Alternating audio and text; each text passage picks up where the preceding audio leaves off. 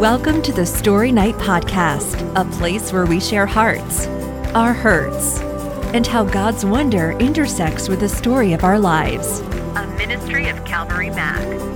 Here's our host, Jessica Campbell. Hi, ladies, and welcome back to the Story Night Podcast. Tonight, I have such a special throwback episode for you, and I hope you love it. Many of you know that the Story Night Ministry began in Santa Barbara as a live event for women all over the community to come and attend. And I've been able to share many of the recordings from those past events here on the podcast. Tonight, I'm honored to share with you the very first Story Night featuring Magdalene Popp. In this recording, you'll hear her share her story of escaping East Germany after World War II along with an introduction and a closing prayer from Bonnie Führer, the creator of Story Night, who was our podcast guest on episode one. Ladies, I hope you are touched and blessed by this story that Magdalene shared in 2008. It's a fun reason to gather together. And I, the reason we wanted to do this is that all of us want to know a little bit about each other's story because it informs us in our lives. And as we look, you know, as women of faith, and, and some of you may be looking in on that and wondering about that, but for women who grew up with some kind of faith or have newly come to faith, we are absolutely dependent not only on the stories of the people we read about in the Bible, but on the, of the stories of the other women in our lives. It's how we learn how to do the things that are next around the bend. It's how we stop and think about how we want to handle situations. They're the things that prompt us to prayer, and they're the things that encourage our hearts. And so we are starting tonight with one very special woman that I'm going to introduce in a minute. But as you hear her story, I think you'll realize that in Magdalene's life, as when we hear the story of any other woman's life, you realize you're really walking on sacred ground. You get to see into a person's life the way they've responded to joys and the way they've responded to pain and trials. And so that's what we're here to do is just enjoy what God has to teach us through his um, beloved other women. And so it's especially a gift for us who are a little younger to see the story of someone older in our lives. So I'm not going to talk anymore, but I want to introduce Magdalene Popp.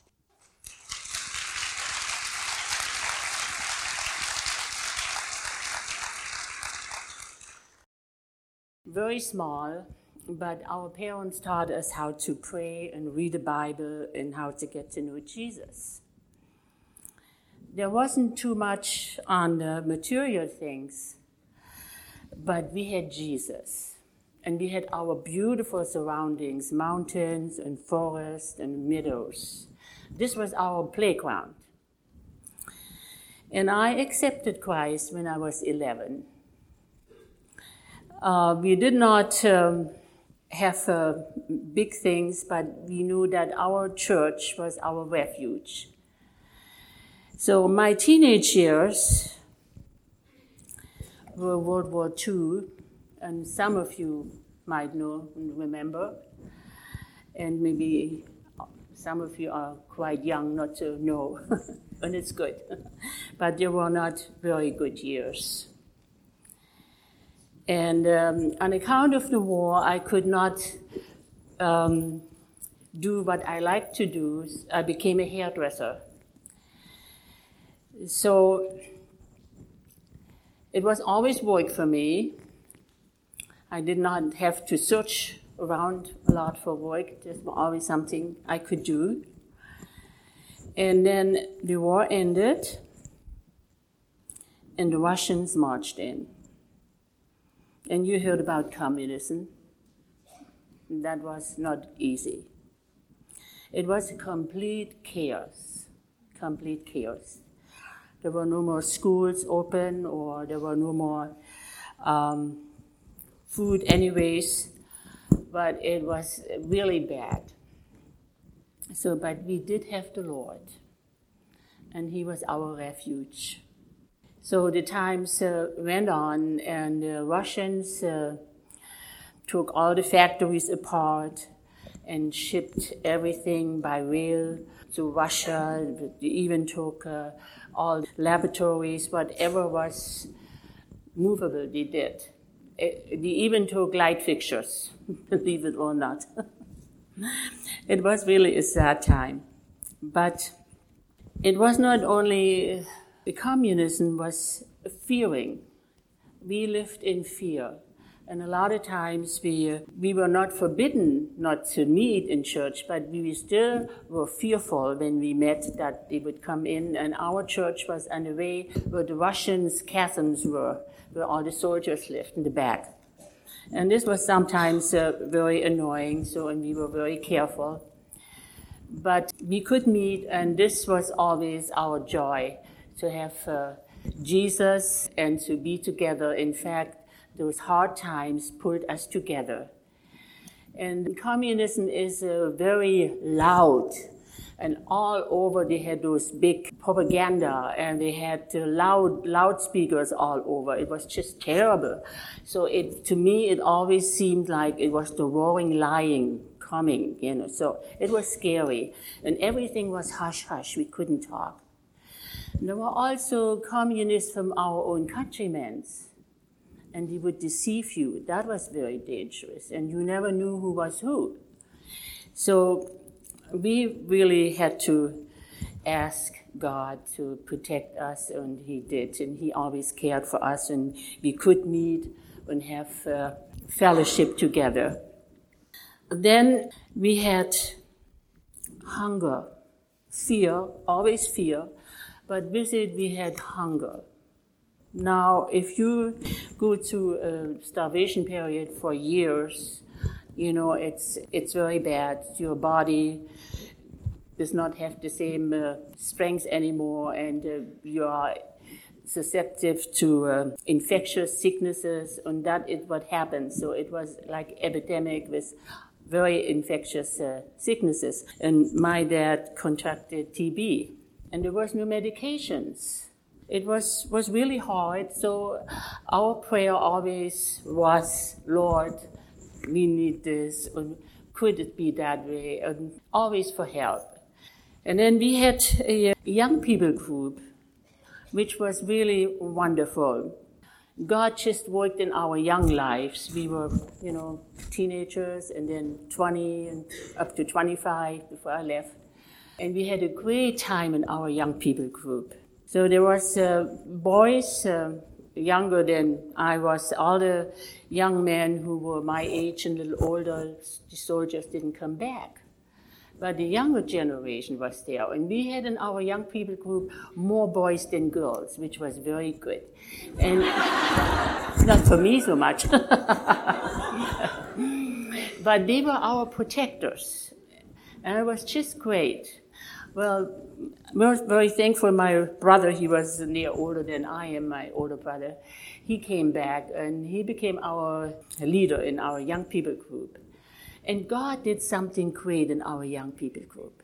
He melted us together from the hardship. We all had the same hardship. And the hunger was so bad sometimes. So what we had to do as families, we uh, took turns and we took early train in the morning and we went with the train out to the countryside where there were farms and farmers and then we actually we had money to pay but actually it felt like begging for food and then later, then they wanted not only money, they wanted to have some nice things, uh, valuable things to change, you know. So we did change our good stuff we had. So for some potatoes or the highest yield we could get was flour. And it was just wonderful that we had it.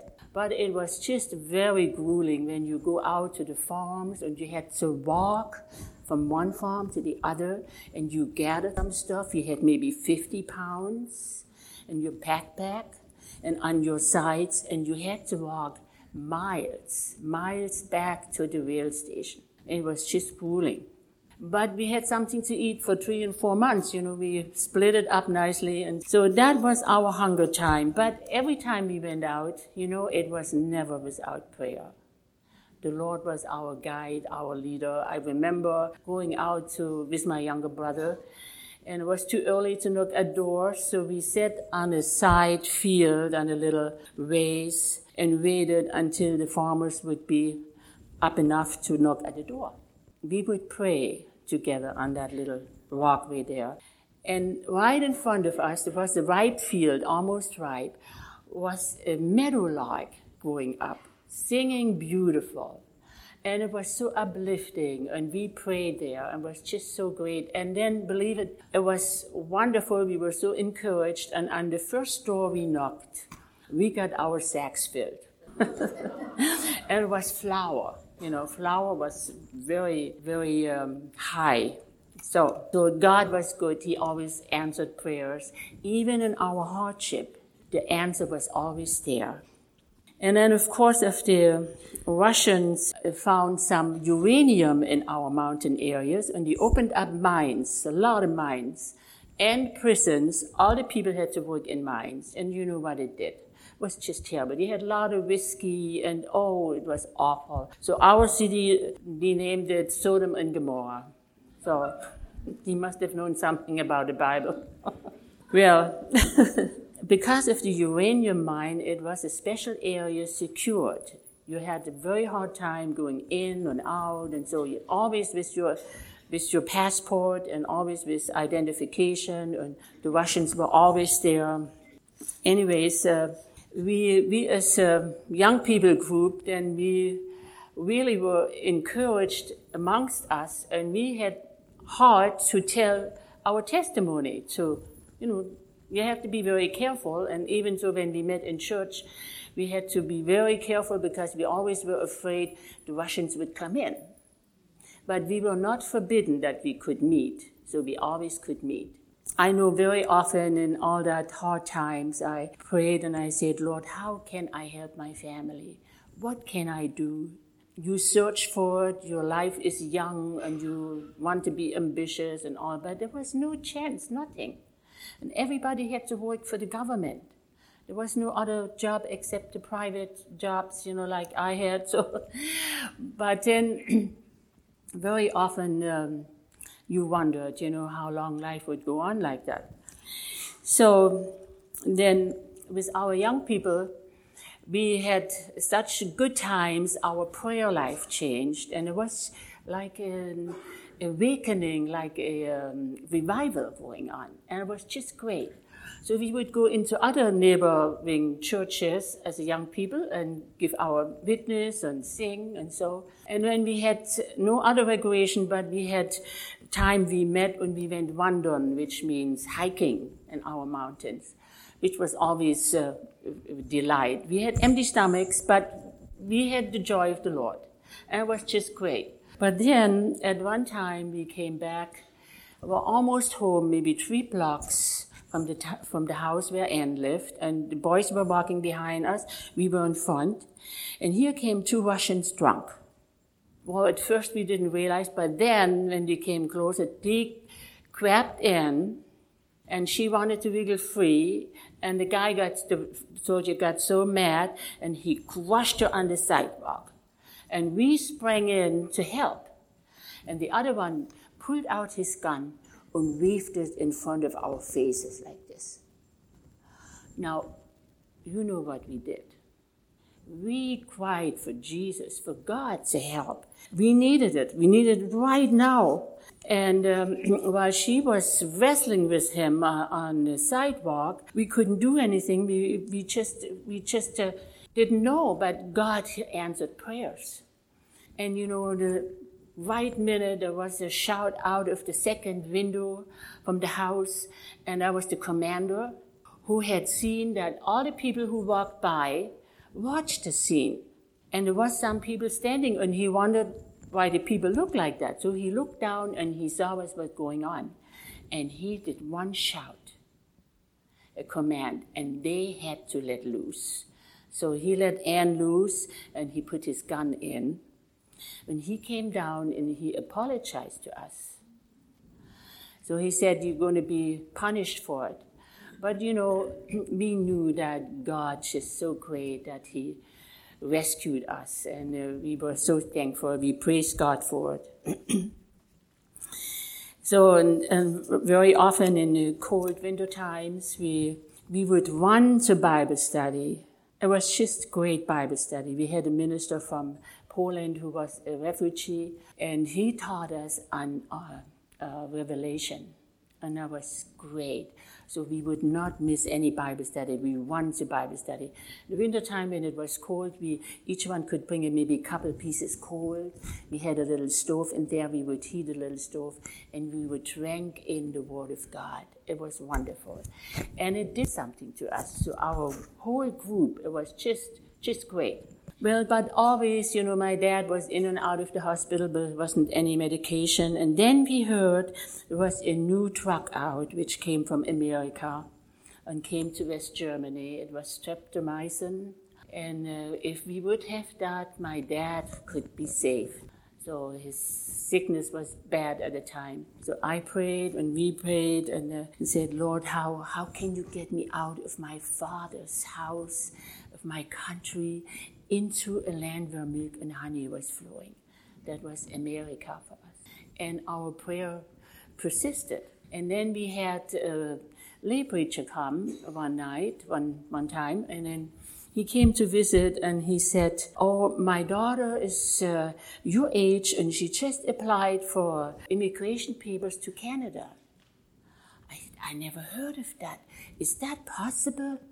He said, Yeah, she lives in East Berlin but she works in West Berlin. She had special permission to go back and forth.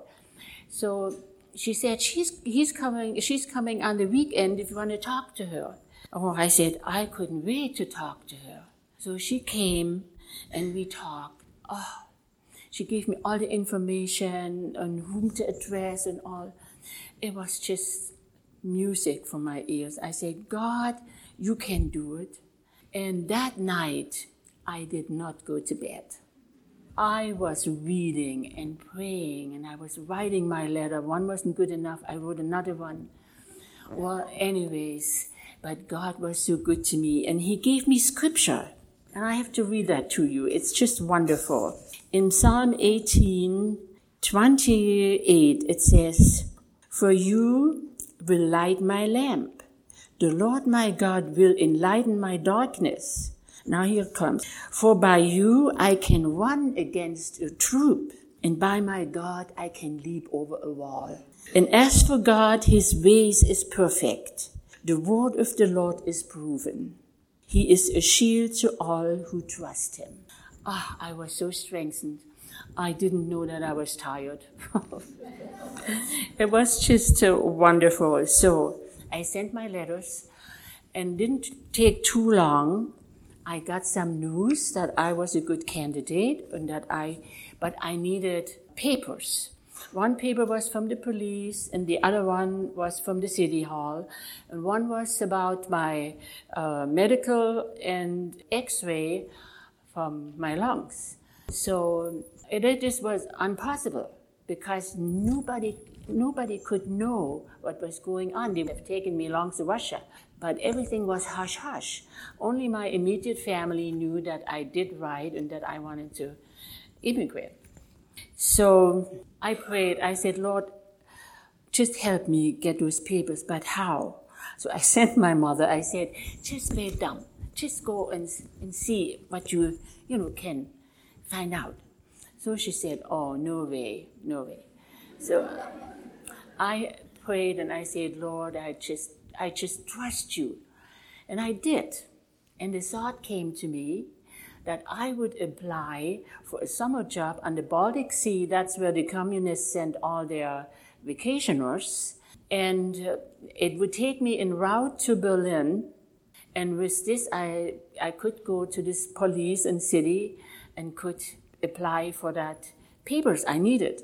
So I did that and it worked.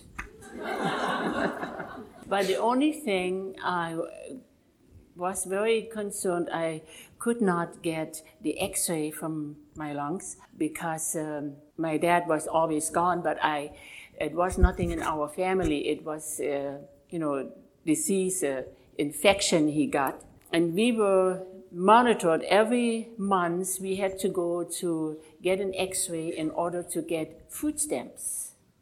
This was very good. But there were so many people sick, many, many people. It was an epidemic. The schools were made into hospitals. So now you know what that meant. So many people. Well, I went to the doctor who treated my father and um, praying, of course. And I, he didn't say too much, and he just understood. But he would have been liable too if it would come out something would have been wrong, you know. So he would have been. So, but he did not make many words. He gave me my papers, and I sent them. But I always had to send them over the cover address. I couldn't send direct the girl who was had applied for the immigration she lived in East Berlin and went every day to West Berlin with a special condor, what you call it, you know. And then um, I sent it always to her because it was always uh, a danger they would find out. So one day I came home after I had sent all the papers and I came home and my mother was so anxiously waiting and she said, you had a letter and it's censored. Open and the mark over there censored. She said, What are you going to do? Ah, I said, I'm not going to wait until he pick me up. I'm going to leave tomorrow morning. I did. I couldn't say goodbye to my dad. He was in the hospital, and my brother had, in my older brother, who he had in ma- get married. So, and I had promised my younger brother, when I make it, I will give him a disguised uh, message. Then he would come too. Well, it, it really was uh, kind of scary. And then I said to my mother, I said, I'm leaving tomorrow morning. So, and I said goodbye to my mom and my younger brother. And I remember my mom cried and she said, uh, I only let you go because I know you go with God. And we parted, and then I took the train to Berlin.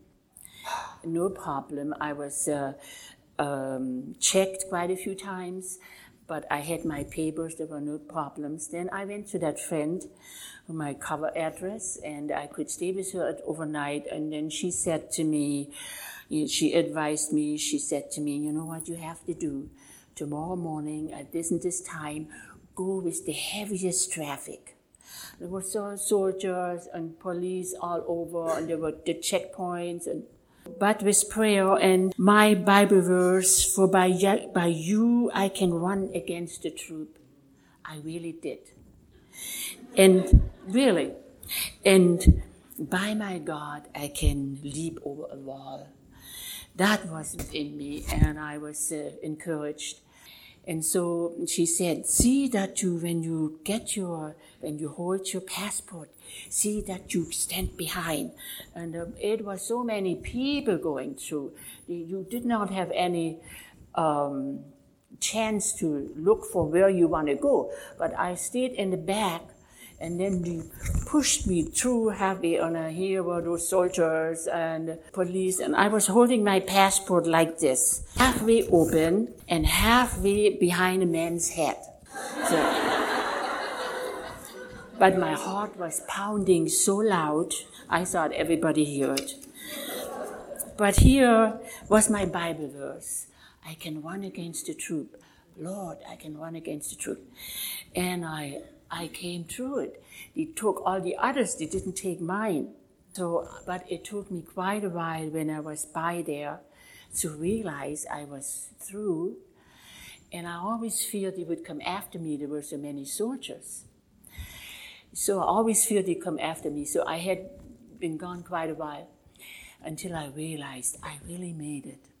So I went to the place to apply for asylum, asylum, and there I had uh, been put, have been put into a, a, refugee home and wait my course, my course to come up, you know, uh, when they ever called me. So they checked everybody very thoroughly.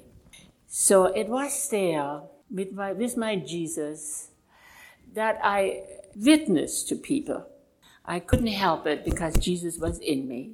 But then I had an experience. One night we could go for walks One night I came in, and here were in the middle of the room, there were bunk beds on both sides. Mine was last one in the back, on under by the window.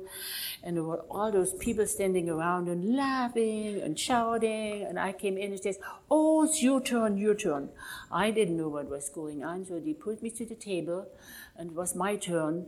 And here the, a woman was laying the cards and uh, reading your hands. And he pulled me in, it was my turn. I said, No, I don't want that. I don't believe in it. But he didn't let go, didn't let me in. I said, No, the Bible says it's sin. That's what I said. it just came out of me. But you know what? It changed the whole atmosphere in a second. They would ridicule me, and they were really bad, and I didn't know what, I couldn't say anything, nothing. I went up to my bunk bed, and something strange happened to me. I was so full of fear. Some fear gripped me. I couldn't explain it. I said, What is this? I was actually shaking, and it got worse and worse. It affected my breathing. I cried out to the Lord. I said, Lord, just save me. And night was coming. How could I survive that night? You know, I was attacked by an unseen enemy because I spoke of the Bible. And I prayed to God. I said, God, Jesus, I didn't know what a night was coming. So all I had, I always slept with my Bible on my head, on my right side. I, I took my Bible, all I could do, and I opened up and I wanted to read. I didn't know where or anything, but I was holding it. And one of a sudden, a Bible verse came right out of the Bible in front of my eyes. And it says, The angel of the Lord encamped around and about them who fear him and delivered them. Wow. I still see the big fat words. And then, one of a sudden, it got so quiet, no more voices. Quiet. There were a lot of people, and children in the room. It was very loud, but it became so quiet and it's so peaceful. It came around me. It was wonderful peace. Peace of God, the angel of the Lord. And I fell asleep. Was not wonderful. But couple of days later, I got the first letter from my dad written from the hospital. What a nice letter. And guess what was on the bottom? The angel of the Lord encampeth around about them who fear him and deliver them. Isn't the Lord wonderful? And then my case came up, and I was transferred to another camp to, for girls. I was shipped by a, what you call by a truck, very uh, wooden truck and uh, just a bench in, into another camp. I didn't know where, but it didn't matter anymore.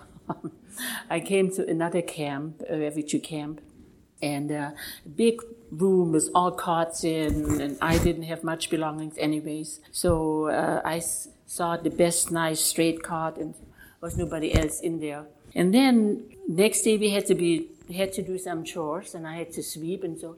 But I lost my heel from my shoe.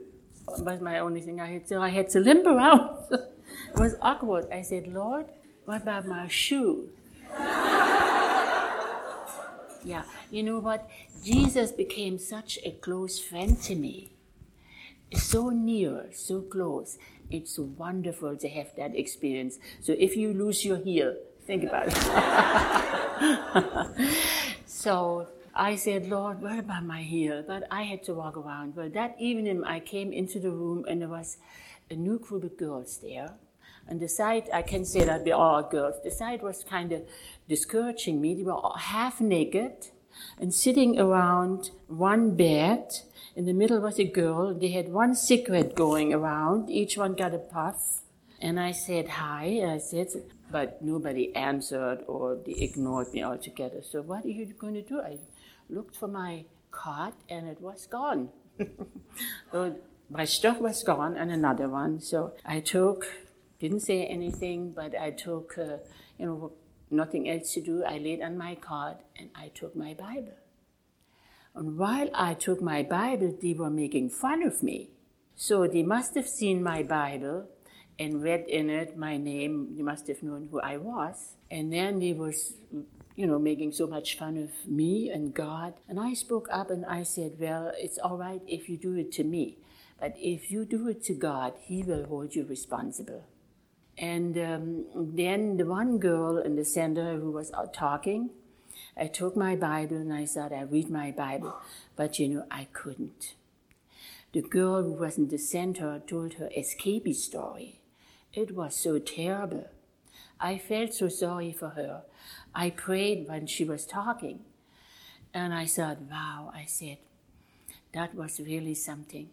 And then I was reading, going to sleep, and I prayed. I said, Lord, I said, uh, I have requests. Could you take me out from away from those girls? I wasn't comfortable. And I said, Lord, you know my my heel. I need.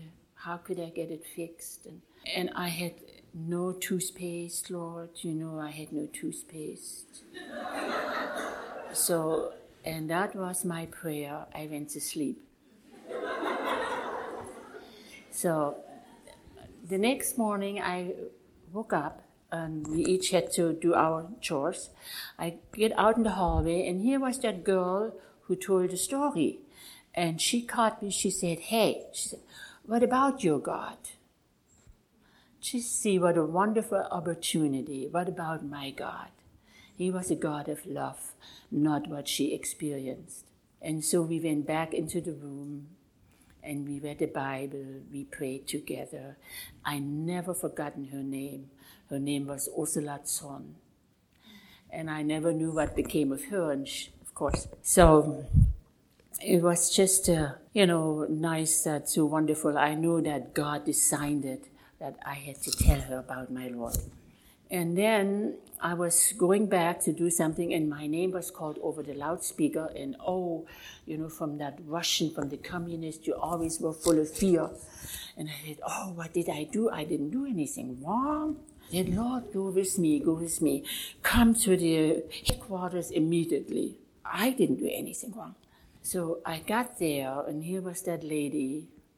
At that time, I called her elderly, but today I would call her middle age.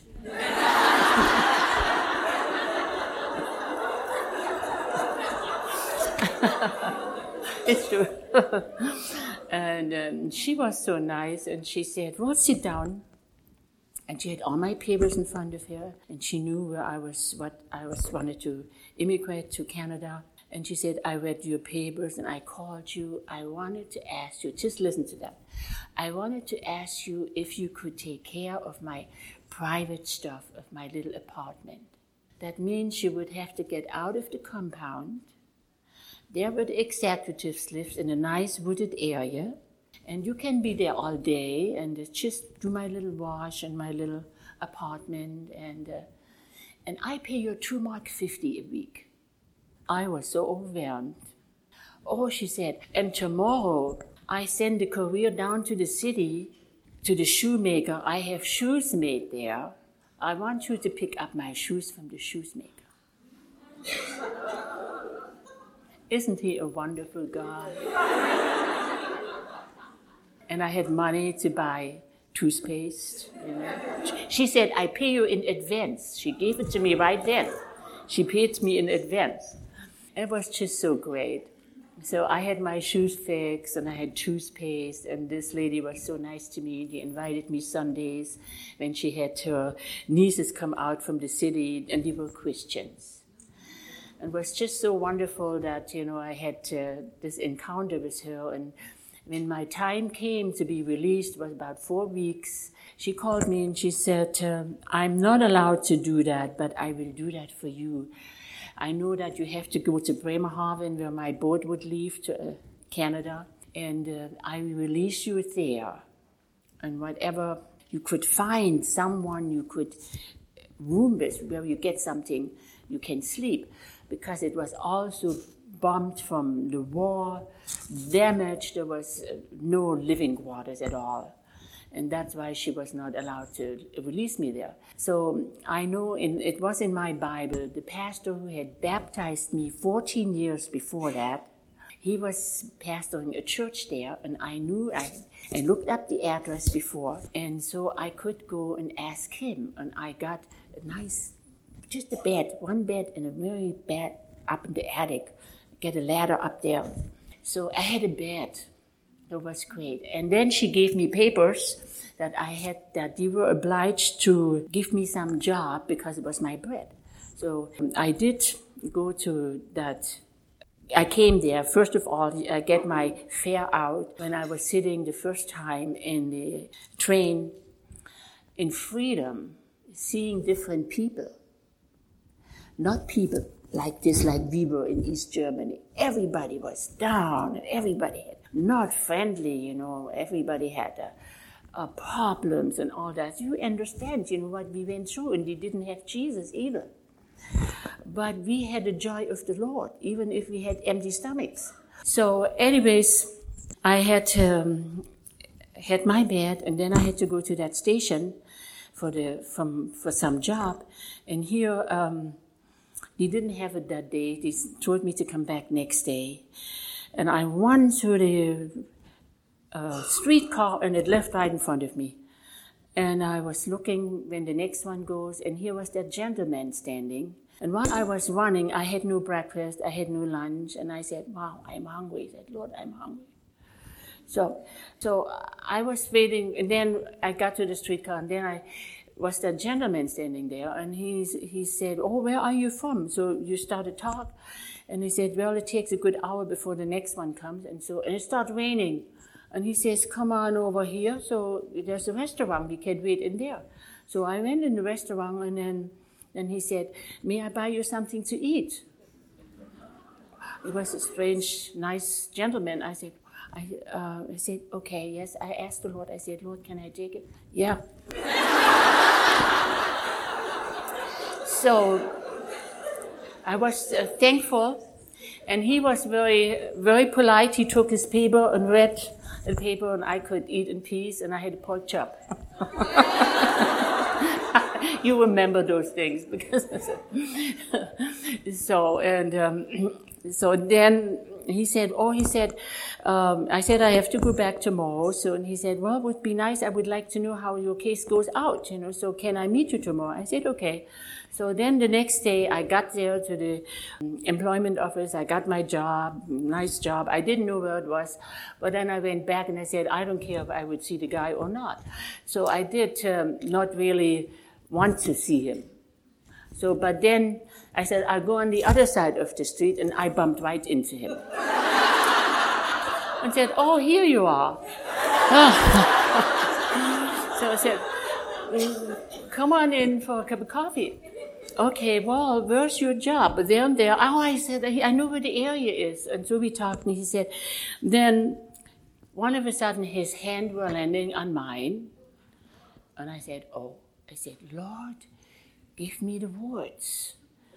And he, and he said, I wanted to make you a proposition. He said, you could live with me in my apartment, free um, room and board. And, uh, and I prayed, Lord, give me the words. And the Lord did.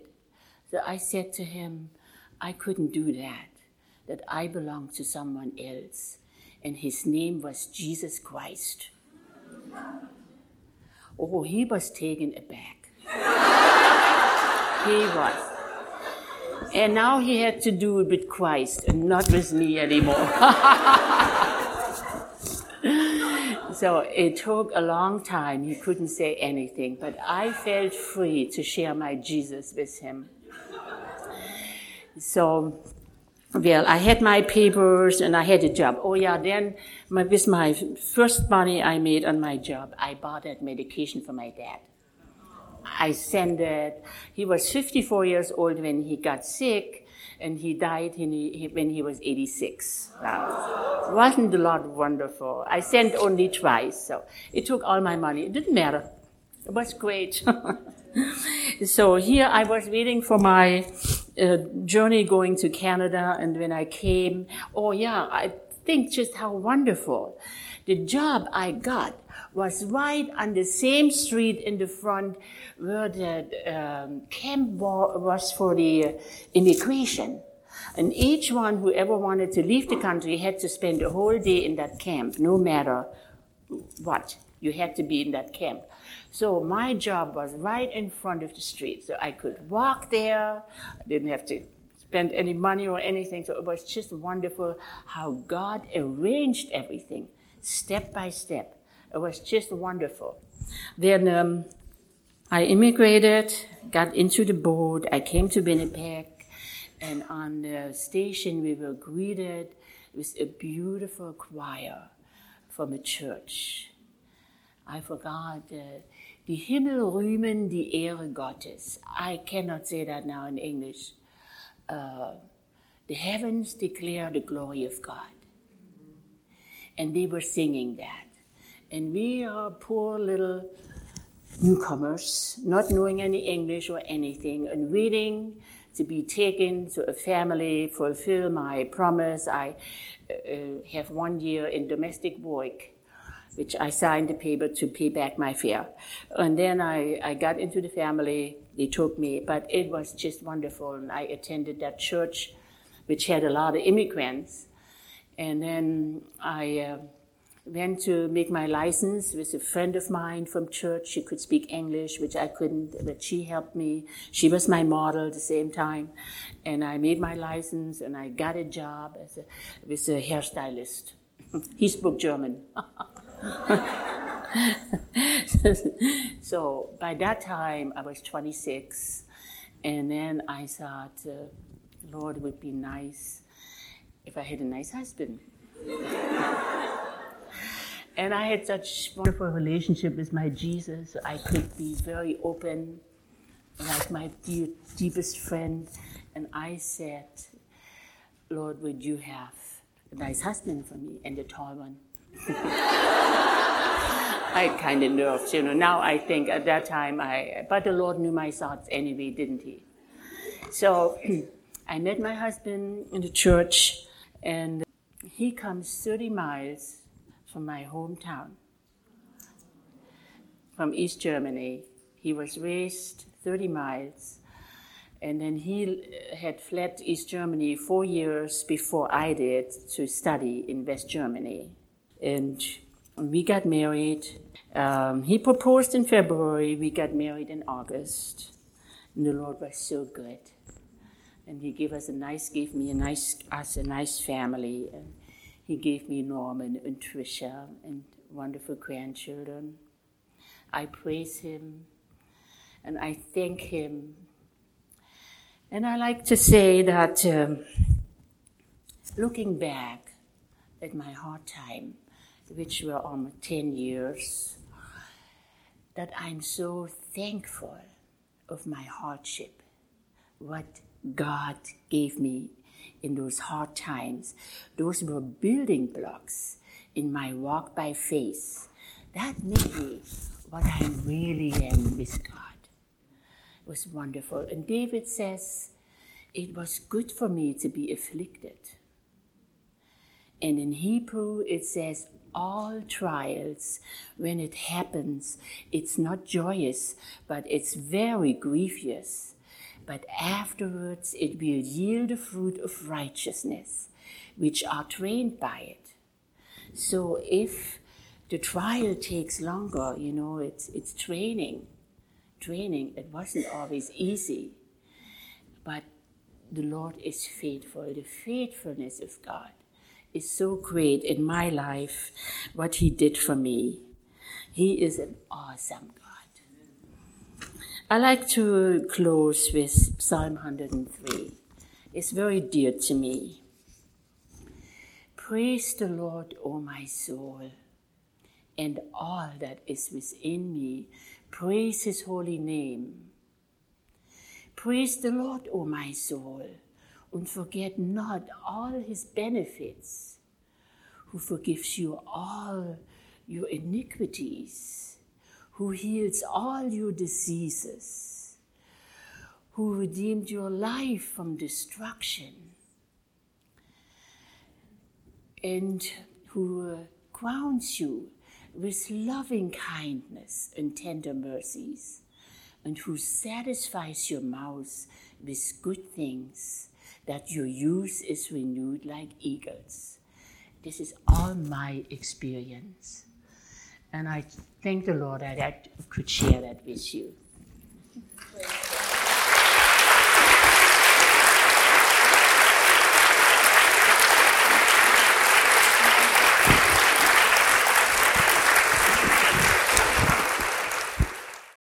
God, we just, we thank you.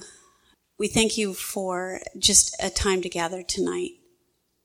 Thank you that you are big and that you guide us through trials and um, joyous times.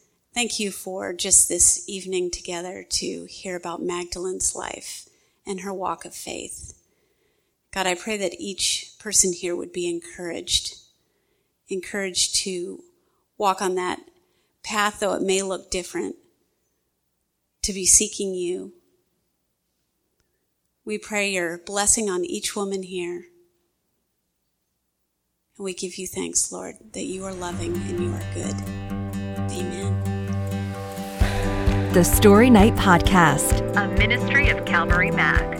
For more women's stories, visit calvarymac.com slash women.